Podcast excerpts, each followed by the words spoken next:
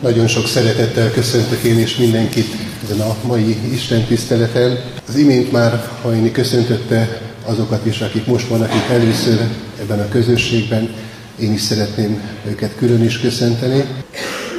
Az apostolok cselekedeteiről írott könyvet vesszük egész évben, már az utolsó előtti fejezetnél, a 27. résznél járunk, és abban van egy mondat, ami így hangzik, jól tetted, hogy eljöttél.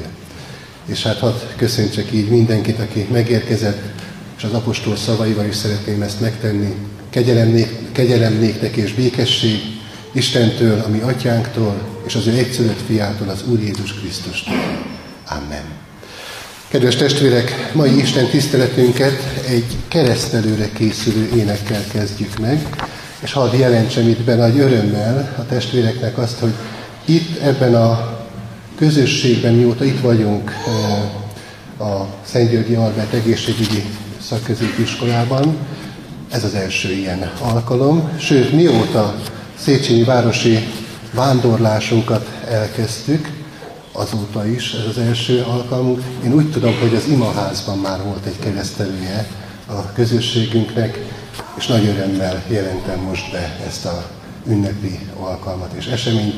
A 431. dicséretet keressük az énekeskönyvünkből, és ennek az éneknek közös eléneklésével készüljünk a keresztelésre.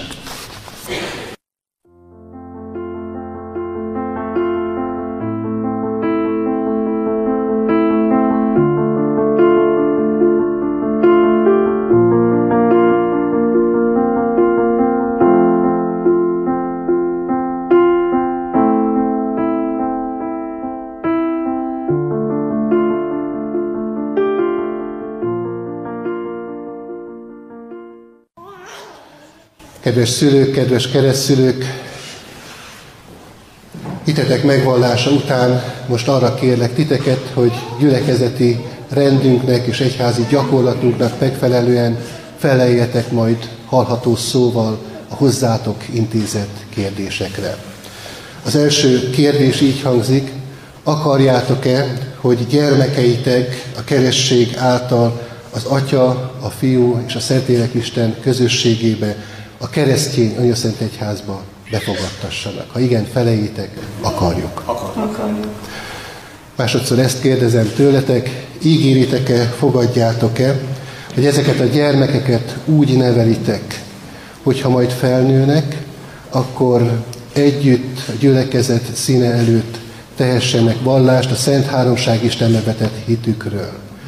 Hogyha igen, felejétek, ígérjük és fogadjuk ígérjük és fogadjuk. Hozzád fordulok most, Isten népe, református keresztény gyülekezet, ti is hallható szóval és jó lelkiismerettel feljetek a következő kérdésre. Ígéritek-e, hogy ezeket a gyermekeket szeretetben, imádságban hordozzátok, és minden segítséget megadtok ahhoz, hogy az itt lévő szülők és keresztapa úgy nevelhesse és neveltesse majd ezeket a gyermekeket, hogy valóban felnövekedvén, élő hitre jutva gyülekezet előtt konfirmálhassanak. Ha igen, a gyülekezet felelje, ígérjük és fogadjuk.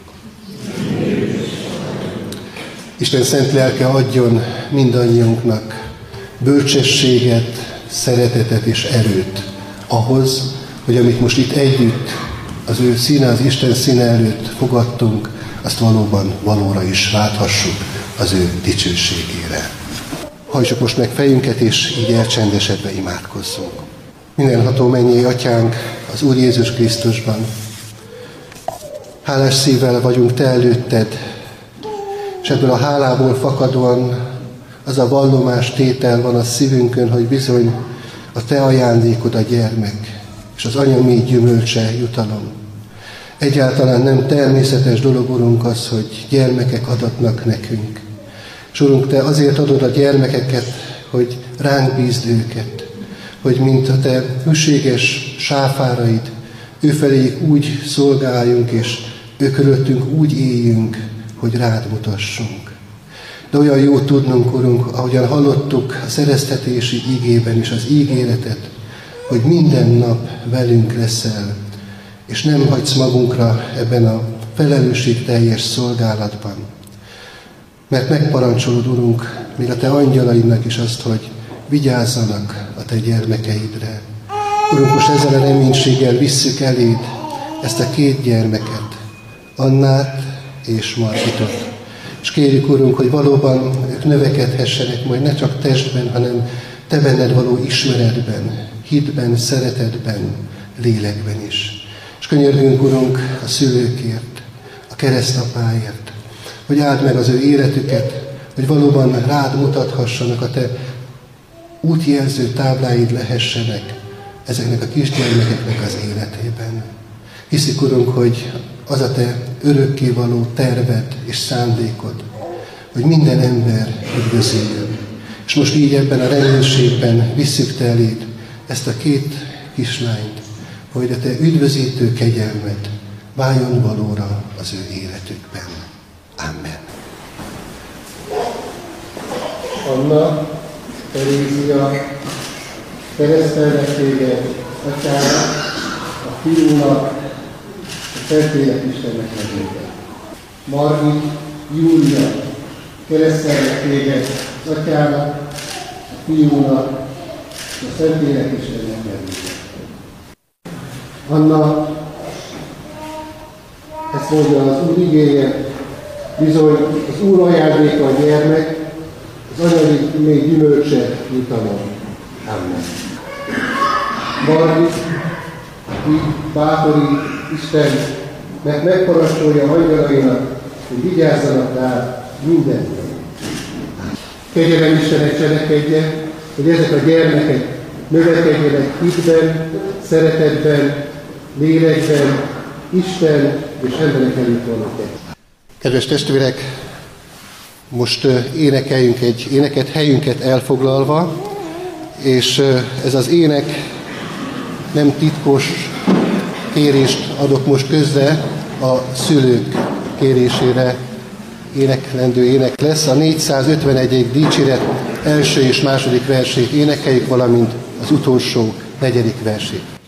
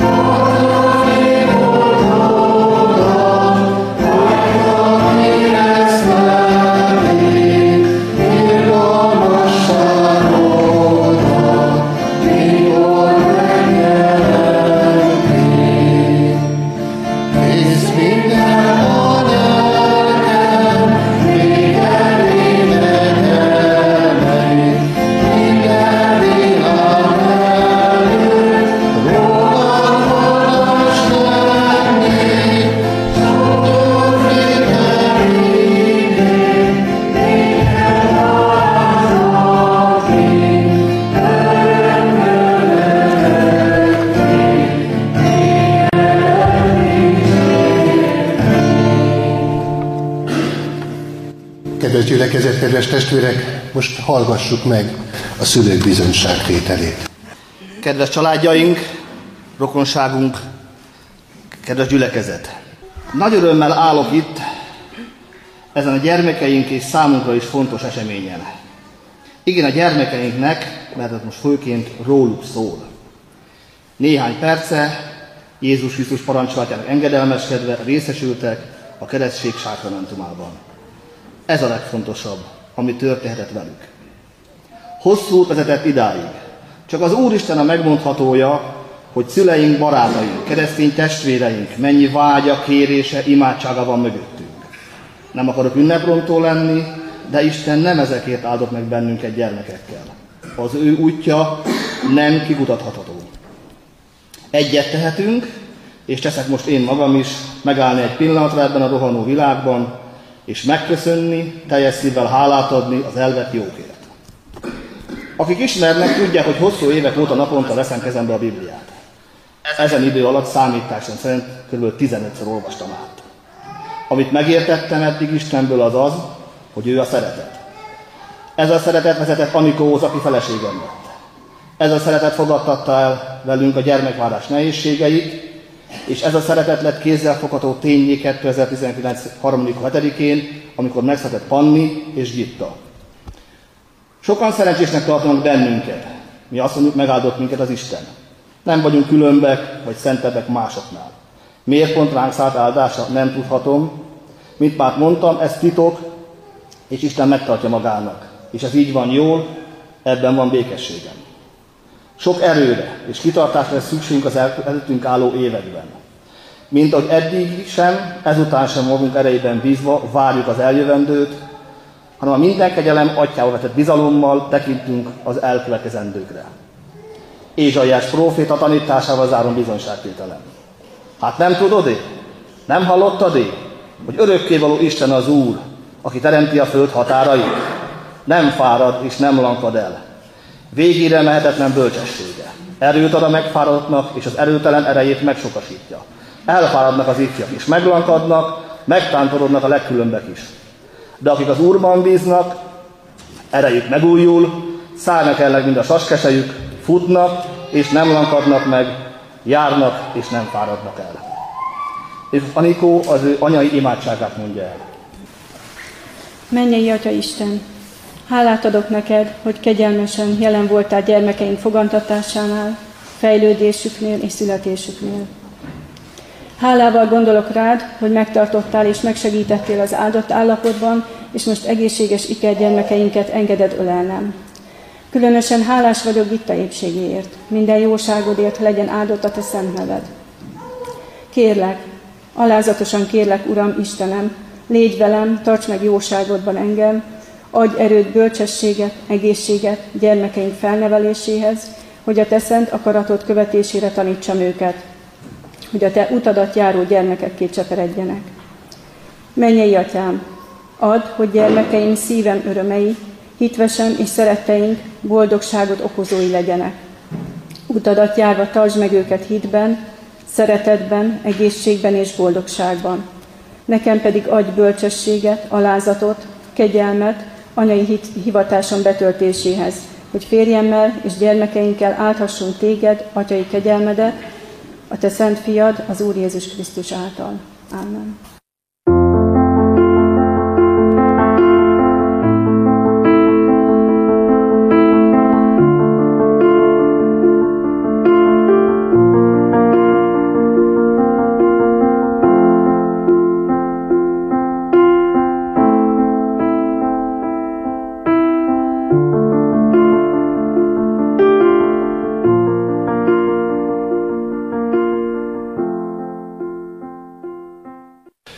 Kedves testvérek, nyitott szívvel hallgassuk meg Isten írott igéjét, úgy, úgy, amint azt olvashatjuk az apostolok cselekedeteiről írott könyv 27. fejezetében, a 13. verstől kezdődően válogatott versek alapján.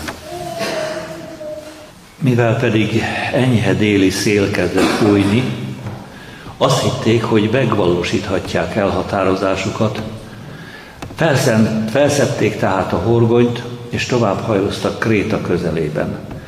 Nem sokára azonban a sziget irányából lecsapott rájuk ez Euroaquilónak nevezett szélvihar. Mikor az magával ragadta a hajót, úgyhogy nem tudott a széllel szemben haladni, rábíztuk a hajót és sodortattuk magunkat vele. Amikor egy kis sziget Klauda szélárnyékos oldalára befutottunk, nagy nehezen ugyan, de meg tudtuk tartani a mentőcsónakot. Miután ezt felvonták, óvintézkedéseket tettek. Alul átkötötték a hajót, és mivel féltek, hogy a Szirtis tengerből zátonyaira futnak, a horgonyt leeresztették, és úgy sodródtak tovább. A vihar hevesen hányt vetett bennünket, ezért másnap kidobálták a hajóterhet, harmadnap pedig a hajó felszerelését dobálták ki saját kezükkel. Mivel pedig sem a nap, sem a csillagok nem látszottak több napon át, és erős vihar tombolt, végül elveszett menekülésünk minden reménye. Mint hogy már sokat éheztek is, Pál felállt közöttük, és így szólt. Az lett volna a helyes férfiak, ha rám hallgattok, és nem indultunk el Krétából, hogy elkerüljük ezt a veszélyt és ezt a kárt. Én azonban most is azt tanácsolom nektek, hogy bizakodjatok, mert egy lélek sem vész el közületek, csak a hajó. Mert ma reggel elében állt annak az Istennek az angyala, aki vagyok, és akinek szolgálok. És ezt mondta, ne félj, Pál, neked a császár elé kell állnod. És Isten neked ajándékozta mindazokat, akik veled vannak a hajón. Ezért bizakodjatok, férfiak. Én hiszek az Istennek, hogy úgy lesz, ahogyan nekem megmondta. Egy szigetre kell kivetődnünk, addig pedig, amíg megviratt, Pál mindannyiukat arra biztatta, hogy egyenek. Így szólt. Ma a tizennegyedik napja, hogy étlen várakoztok, és semmit sem ettetek. Ezért intelektiteket, hogy egyetek, mert az is megmeneküléseteket szolgálja. Mert közületek senkinek, senkinek sem esik le egyetlen hajszál sem a fejéről. E szavak után vette a kenyeret, hálát adott Istennek, minnyájuk szemlátszára megtörte, és enni kezdett. Erre minnyáján neki bátorodtak, és ők is enni kezdtek. Összesen 276-an voltunk a hajón. Isten tegye mindannyiunk számára áldottá a most hallott igét, hogy annak ne csak hallgatói lehessünk itt ebben a közösségben, hanem szívünkbe fogadói és cselekvői is. Mindenható mennyei atyánk az Úr Jézus Krisztusban. Hálás szívvel köszönjük meg neked ezt a mai Isten tiszteletet, és mind azokat a gondolatokat és eseményeket, amelyek ma itt jelen vannak, amelyek elhangozhatnak, és amelyek mind-mind rád mutathatnak. Köszönjük, Urunk, az iménti gyermekperceket is, melynek során nagyon sok érdekes helyzetet tárt elénk ez a kis beszélgetés, és meglepetés is volt számunkra az, hogy milyen pici unke állat, micsoda erővel bír. De Urunk, mégis, hogyha felülemelkedünk mindezeken, akkor azt kell, hogy meglássuk, hogy mindezeket Te alkottad, Te teremtetted. És amikor, Urunk, így felemeljük a mi tekintetünket, és ránézünk, akkor pedig arra kell rácsodálkoznunk, hogy Te vagy az, aki a legnagyobb terheket hordozod, és nincs számodra elhordozhatatlan teher. És Urunk, most különösképpen is megállunk előtted, őszinte hálaadással, magasztalással, hogy elhordoztad ennek a világnak az összes bűnét. Magadra vetted. És Urunk, nem roskadtál össze hanem azt láthatjuk, hogy a te kegyelmed sokkal nagyobb volt annál, és a te szereteted és irkalmad sokkal bőségesebb annál, mint amivel mi megterhelhettünk téged. Így köszönjük meg neked, Urunk, ezt Isten tiszteletet.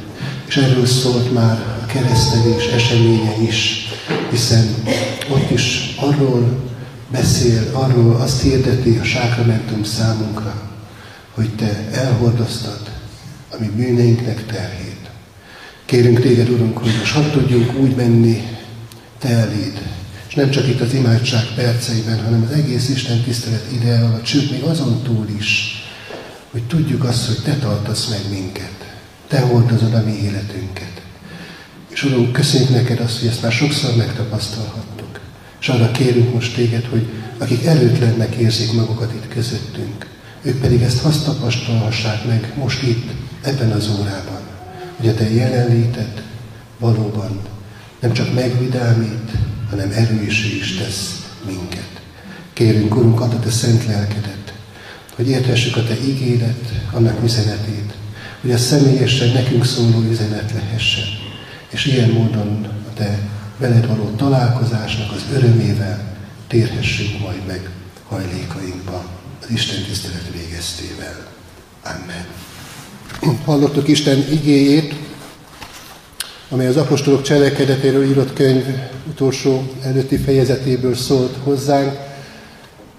És hadd mondjam el ezt a testvéreknek, hogy éveleje óta folyamatosan ezt a bibliai könyvet olvassuk, és ennek alapján hangzik az ige hirdetés vasárnapról vasárnapra, és értelemszerűen az év végéhez közeledve, ennek a könyvnek a végéhez is közeledünk.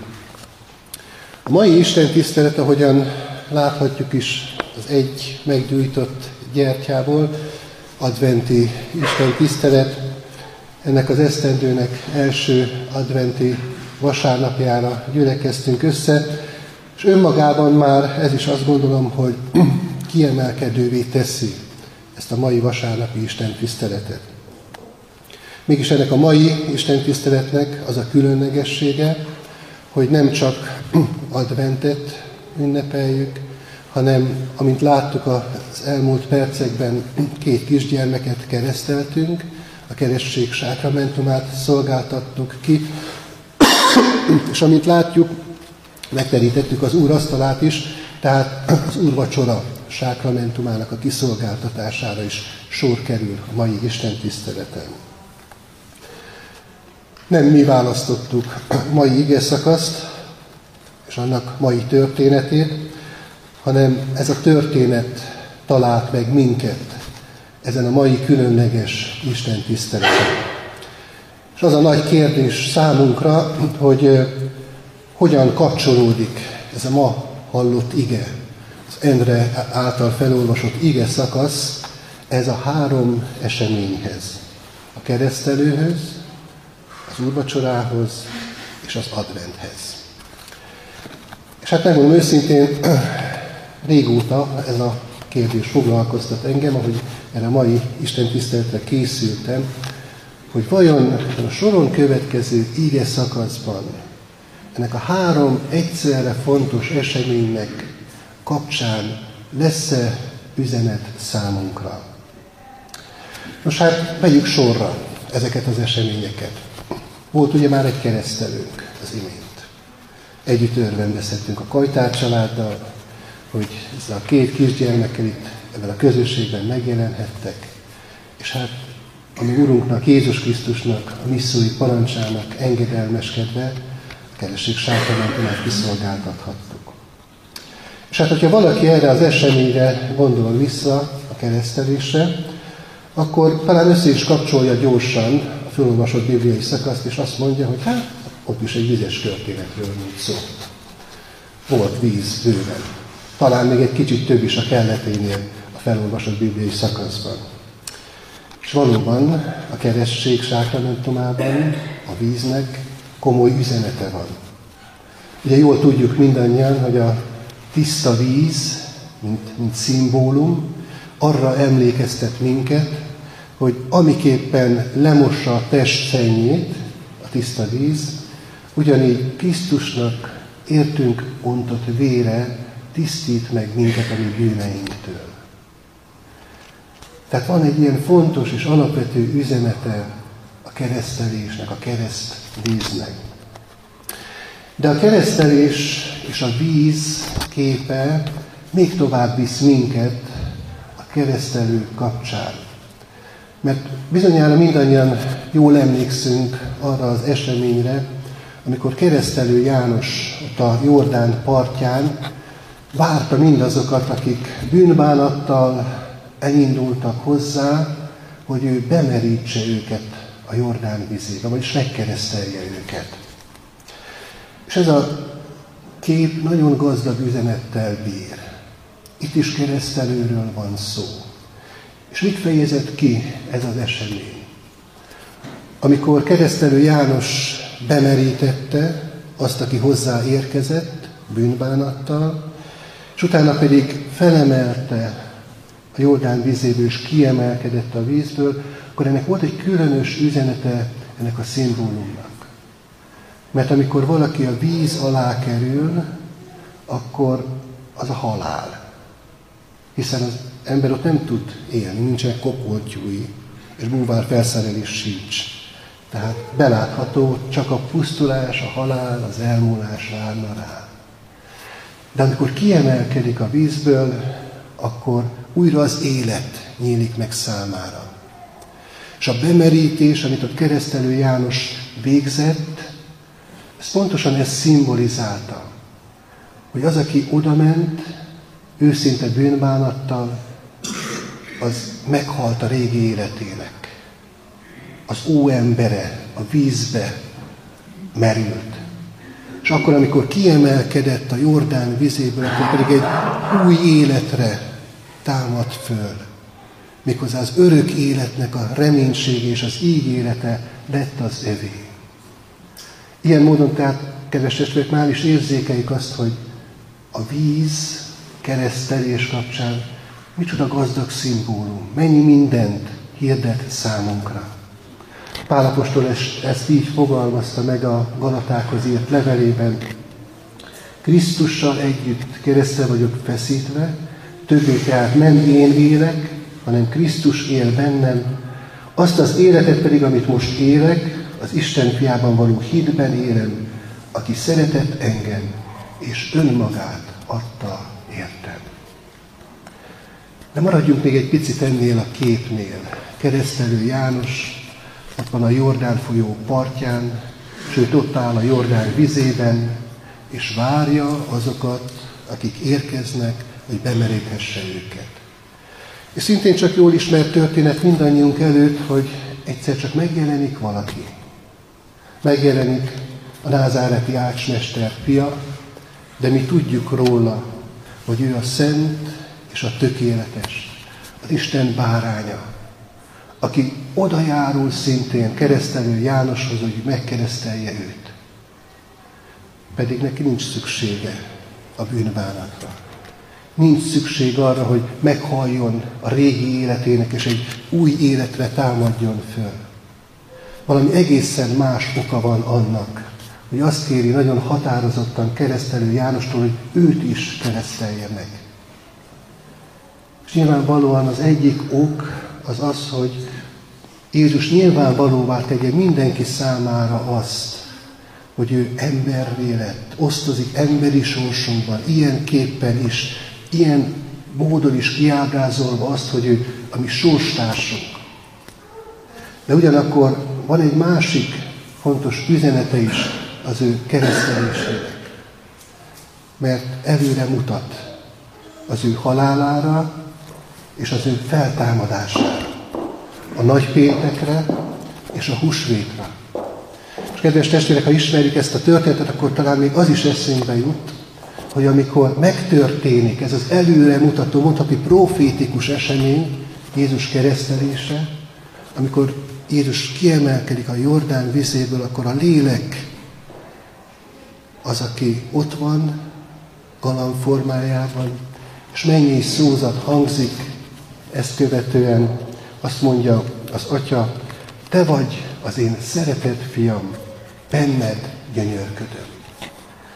Kedves testvérek, vegyük észre, hogy micsoda biztatás és micsoda bátorítás van ebben a történetben számunkra, a mi kerességünk kapcsán is. Mert hogy Jézus életének ez a mozzanata fontos üzenetet hordoz magában. Mert hogyha, mint az imént égében a Galatákhoz írt levél mondataiban hallottuk, ha meghaltunk Krisztussal, és feltámadtunk egy új életre, akkor mi ennek révén Isten gyermekei lehetünk. Isten gyermekei vagyunk. És ami ott a Jordán partján Jézus Krisztus fölött hangzott el, amikor megkeresztelkedett, az ránk nézve is igazságtartalommal bír.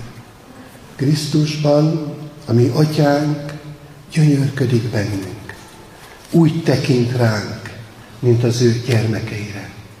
És így gondoljanak majd a szülők is, Anikó és Béla, és a keresztapa Samu is, ezekre a kislányokra, hogy az Isten gyönyörködik bennük. ti is gyönyörködtök, tudom, de ez még fölemelőbb érzés, hogy az Isten is gyönyörködik Krisztusban. Kedves testvérek, ez nagy-nagy bátorítás lehet számunkra, mert ilyen módon a sákramentum nem pusztán jelkép, hanem Isten, isteni valóságot hordoz. Meg vagyok keresztelve. Objektív igazság a szubjektív küzdelmek közepette. Bizonyára sokan ismerik az itt jelenlévő testvérek közül azt a mozzanatát Luther Márton életének, hogy amikor kétségei voltak, amikor nagy lelki tusákat kellett vívnia, akkor nagy látható betűkkel fölírta azt, hogy baptissatus sum, ami magyarra fordítva azt jelenti, hogy meg vagyok keresztelve. Luther Márton számára mindig, amikor próba, tétel következett az életében, és volt belőle bőven, akkor rápillantott erre a mondatra. És ez a tény, hogy ő megkeresztelt gyermeke Istennek, ez mindig átlendítette és átsegítette őt. Azért, mert a keresség adja számunkra azt a belső képet arról, hogy kik vagyunk mi valójában. Hogy kik vagyunk mi ebben a világban. Igen, a sákramentumban Krisztust kapjuk, és az ő valósága van ott a mi életünkben, hogyha valóban komolyan veszük és gondoljuk mindazt, amit a keresség a hordoz és üzen számunkra. A másik fontos esemény ezen a mai Isten tiszteleten az az úrvacsora lesz. Hogyan kapcsolódik mai történetünk az úrvacsorához? Az úrvacsorára gondolva eszünkbe juthat a felolvasott bibliai ige szakasznak az a részlete, amikor az apostol felszólítja a hajón lévőket, hogy egyenek. Így hangzott ez egészen pontosan.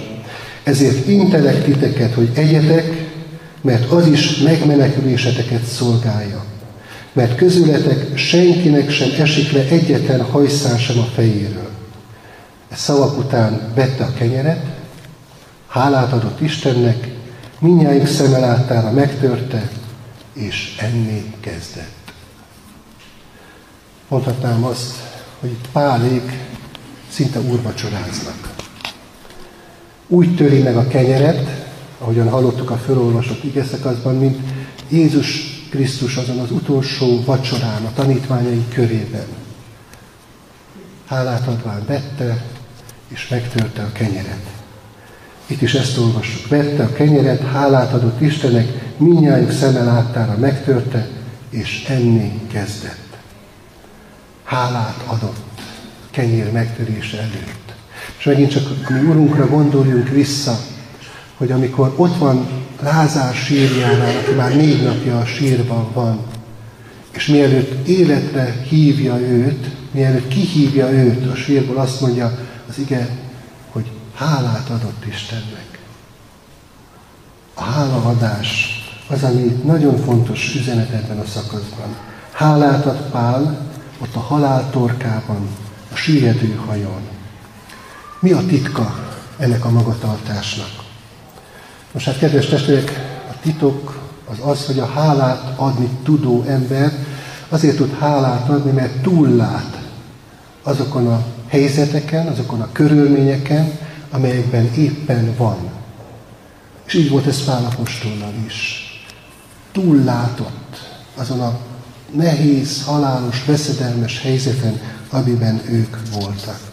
Lát kiutat, és lát menekülést.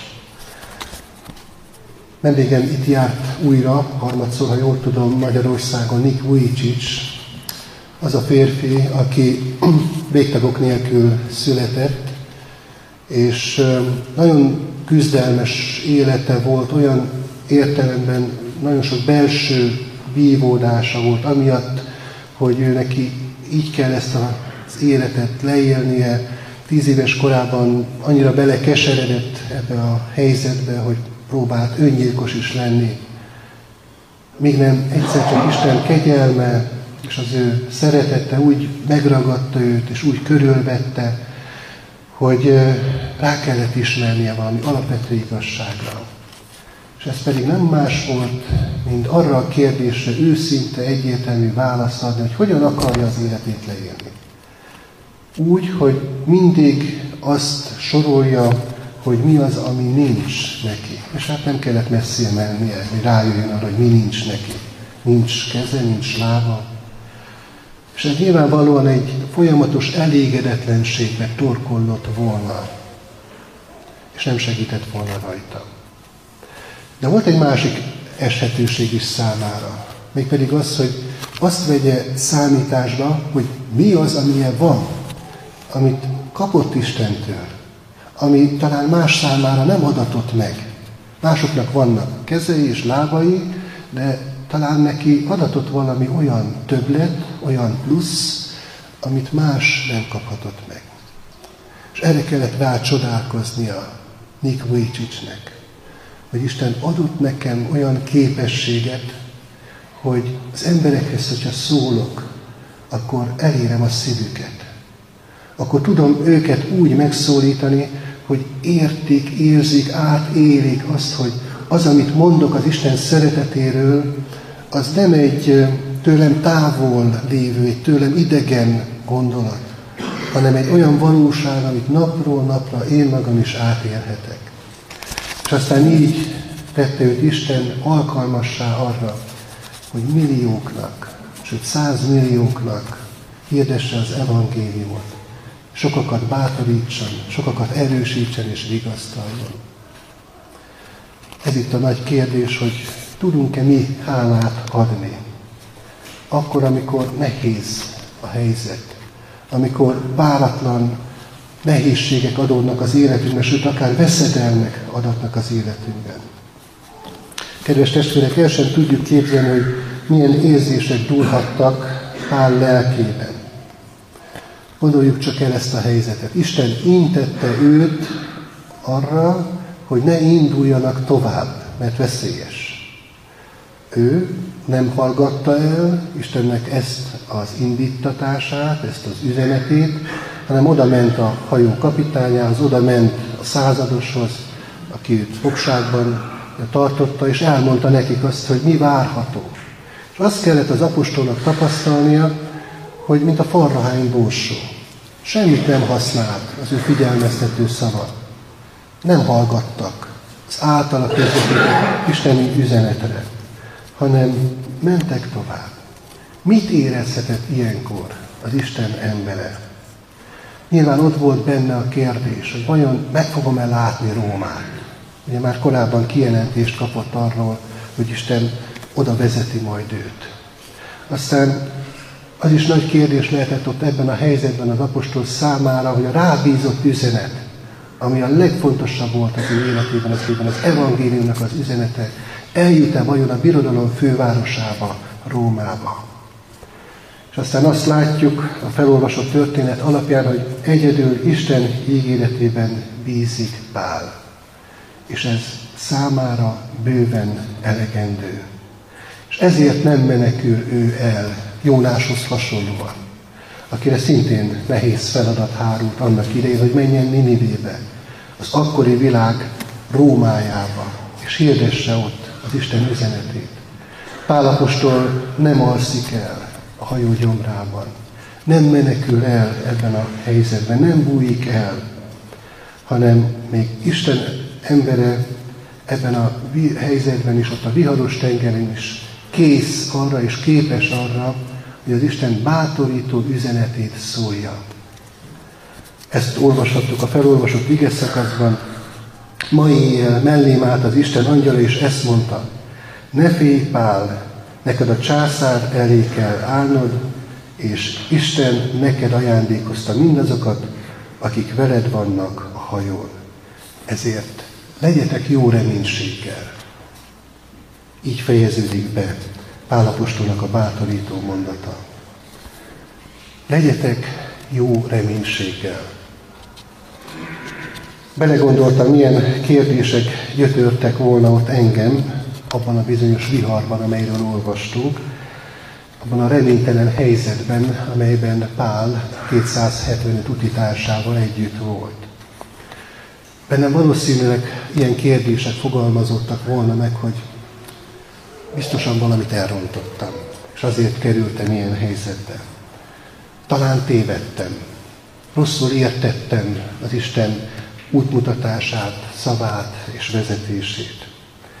Talán az a gondolat is ott lett volna bennem Pálapostól helyzetébe képzelve magam, hogy talán nem kellett volna a császárhoz fellebbezni, mert akkor már szabad lehetnék. Akkor már nem itt ezen a viharos tengeren és ezen a törékeny hajón lennék.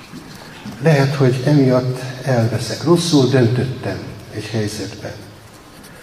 Most hát, kedves testvérek, Pál természetesen nem tette fel ezeket a kérdéseket, és pedig azért nem, mert tudta, hogy Isten már korábban kijelentette számára, hogy mi az ő küldetése, mi az ő úti célja, mi az ő szolgálata.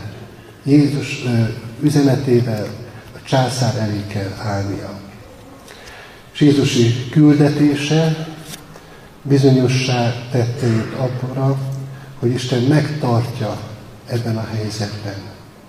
És legyen bármilyen kárhoztató, gyötrő vagy önmarcangoló gondolata, mégis ebben a helyzetben Pálapostól biztos volt abban, hogy Isten megtartja őt.